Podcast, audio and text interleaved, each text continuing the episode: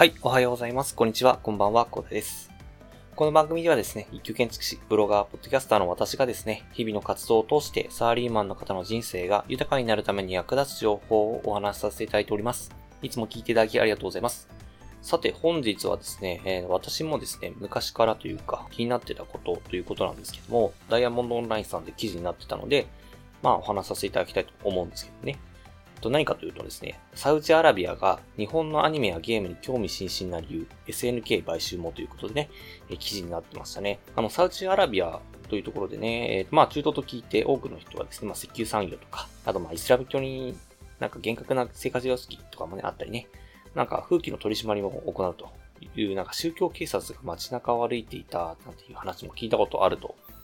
という方もね、いらっしゃると思うんですけど、まあそれはなんか今は昔みたいにですね、まあ現在のサウジアラビアはですね、まあ改革路線ということでね、敷いていて、まあその中で日本のゲームとかアニメなどのね、視点が送られているということで記事になってましたね。まあどう、なんかやっぱりね、えっ、ー、と石油に頼ってばかりじゃなくてですね、まあこれからですね、まあ何か産業を生み出していこうというところで、まあ今はですね、二次元のゲームとかアニメとかになんかですね、目が向けられてるそうですね。なんか昔のそのアニメの作品も、なんか現地で放送され始めて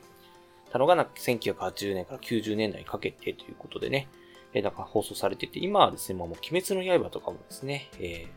ー、なんか放送されてるらしいですね。まあそんな感じで、もうリアルタイムでですね、もうサウジアラビアではかなりですね、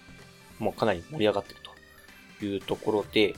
えー、なんかサウジアニメエキスポというのが開催されてるらしいですね。ま、ニソン界の巨匠ということで、水木さんですね。現地でライブを行ってるそうですね。はい。いや、すごいですね。はい。まあ、そんな感じで石油に代わる産業を育成する狙いがあるということで、まあ、サウジアラビアの、えー、ムハンマド・ビン・サルマン皇太子殿下が中心となってですね、えー、なんか先はサウジビジョン2030ということでね、なんかね、えー、石油依存経済脱却ということでね、まあ、雇用拡大が打ち出されているという話になってるらしいですね。だから日本もそれに協力する形で、えー、日サウジビジョン2030ということでね、やってるみたいですね。はい。まあ、逆に言えばなんかアニメやゲーム、漫画、日本は二次元でしか戦えないということで、まあ、なんか今って全世界で人気なのが BTS ですよね。なんかそこら辺で、まあアイドルの方で戦ってるのが韓国っていうところに対して、まあ日本の方は二次元のゲームとかアニメとかね、やってるというところでやってるみたいですね。はい。まあこれでニュースを見てね、え何が思い立ったかという話なんですけど、まやっぱりね、え、やっぱりゲームとかアニメとかっていうのはもう最近はですね、もう無視できない存在になってきているということで、まあ、これはですね、やっぱり配信するものにとってはですね、まあ無視できないよねっていう話がちょっと私は思ってるところで、なんかね、ゲームとかアニメとかね、え、そういう風な日本の文化っていうのをね、え、なんか配信とかに絡めていけたらなというふうに思って最近は考えております。まあそんな感じでね、全世界でね、盛り上がってきているというところと、あと日本のかなり強い武器になりつつあるというところでね、まあこれも、まあ波に乗るためには必要なのかなと思ってね、まあニュースになってるぐらいなので、まあ皆さんもね、なんかどうでしょう、なんか考えていけ、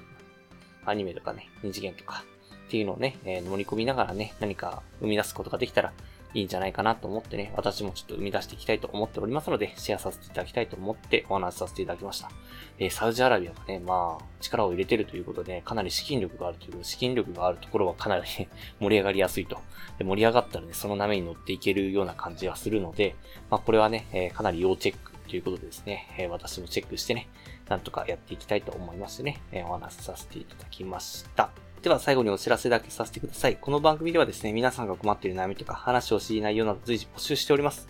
ヒマラヤで聞いていただいている方はですね、コメント欄や Twitter の DM などでどしどし送ってください。Twitter とかのリンクは概要欄に貼っておきます。他のプラットフォームでお聞きの方はですね、Twitter で DM をいただけると嬉しいです。アカウント ID はですね、アットマーク、アフター、アンダーバー、ワーク、アンダーバー、レストで、スペルがですね、アットマーク、AFTER、アンダーバー、WORK、アンダーバー、REST です。どしどしお待ちしております。それでは今回はこんな感じで終わりにしたいと思います。このような形でね、皆さんの耳だけで役立つ情報をゲットできるように、死に物狂いで情報をゲットして毎日発信していきますので、ぜひフォロー、コメントのほどよろしくお願いいたします。では最後までお付き合いいただきありがとうございました。本日も良い一日をお過ごしください。それでは。